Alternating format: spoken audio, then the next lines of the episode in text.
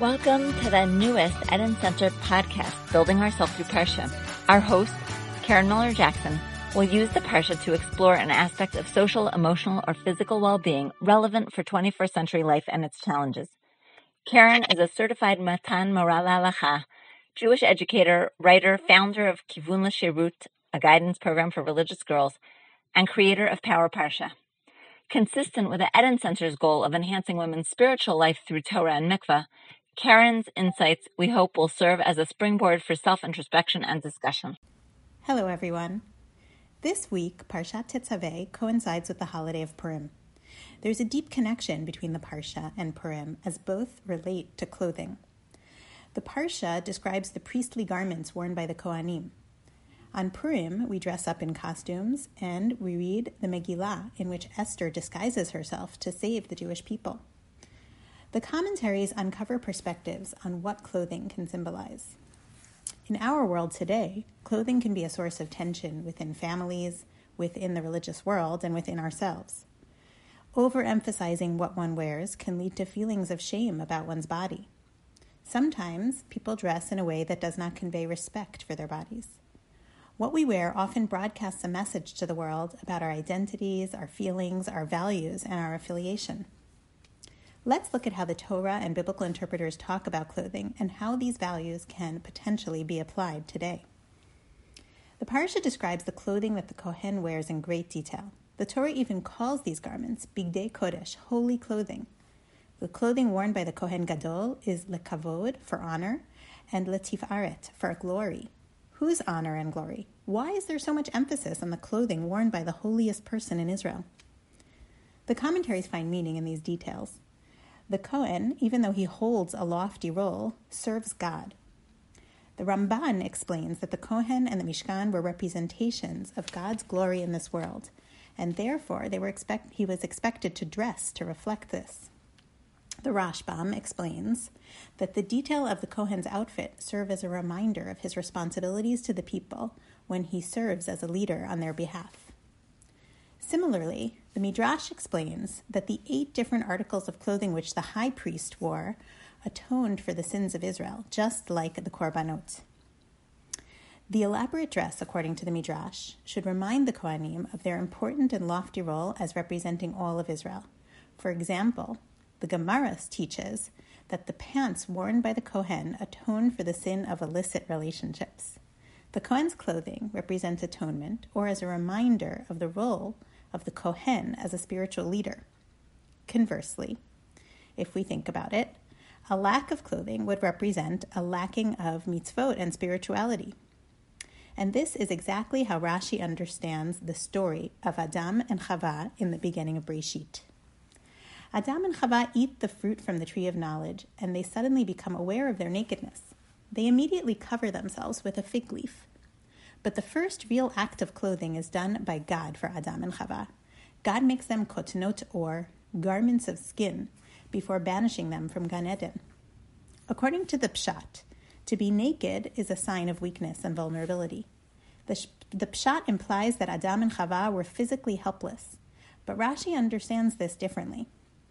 In the verse, it states, And the eyes of both of them were opened, and they knew that they were naked. Rashi asks, even a blind person knows that he is naked. What did the Torah mean when it says they knew they were naked? It means that they had one mitzvah to keep and they failed to do it. Rashi transforms the literal meaning of this verse. Adam and Chava's nakedness, according to Rashi, was a deeper spiritual lacking. Rashi teaches that this was the point when Adam and Chava realized that they were naked. They had reached awareness that they had disobeyed God. And so the nakedness here or being clothed, as we'll see in several other narratives, is representative of a deeper spiritual state of being in the Torah. To return to our Parsha for a moment, this means the Kohen's garments are the complete antithesis of the nakedness of Adam and Chava. If Adam and Chava's nakedness is understood as an absence of mitzvot, the Kohen and his many articles of clothing represent layers of spiritual holiness. The Kohen may have dressed magnificently, but that is only because it was reflective of his magnificent soul and his role as representative of Am Yisrael. Now, let's turn to the Megillah. where we see that Esther's clothes are also not taken at face value. When Megillat Esther states, and it came to pass on the third day Esther wore malchut, or queenliness, the Talmud asks, why does it say she wore queenliness and not queenly robes? It explains that it says queenliness, which meant she wore Ruach HaKodesh. Here, too, clothing is viewed by the commentaries as reflecting something deeper and more spiritual. The unusual phrasing of the verse, combined with the idea that mention of clothing in the Torah is always symbolic of a biblical character's spiritual state, leads to the interpretation that the dressing of Esther meant she was bestowed with divine prophecy to guide her in her role as savior of the Jews of Persia.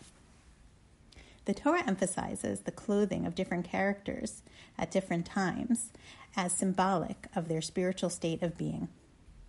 Today, we can be mindful of this message in how we dress and how we teach about physical appearance. The Torah is in favor of dressing nicely as long as it reflects or is connected to our inner state of being. If we dress well, we must act well too. As nice as our clothing is, it, re- it should reflect our essence, our ma'asim tovim. So when we speak to girls or to boys about how they dress, the emphasis does not need to be on what to cover up but rather more on how to broadcast Torah values through our appearance. With the Kohen as a model, our clothing should be lekavod v'litifaret, for honor and for glory, broadcasting respect for our bodies, which are the image of God and which we use for positive actions and mitzvot. Shabbat Shalom and Purim Sameach. This podcast is hosted by the Eden Center, whose goal is to reinvigorate the ancient female ritual of mikveh as a sacred space for women and use it as the natural platform it is to connect to Jewish women's health, well being, and healthy relationships, enhancing Jewish women and family life. We invite you to visit our website, www.theedencenter.com, to learn more about our work in making mikveh relevant, welcoming, and meaningful. This episode is recorded by Karen Miller Jackson, edited by Micah Shore, and is a product of the Eden Center. If you enjoyed today's podcast, please consider sponsoring a podcast in dollars or shekels at bit.ly backslash E-D-E-N-P-O-D. Additionally, give us a five-star rating, share this podcast on social media, and encourage others to subscribe. We welcome your feedback by email at podcasts at theedencenter.com.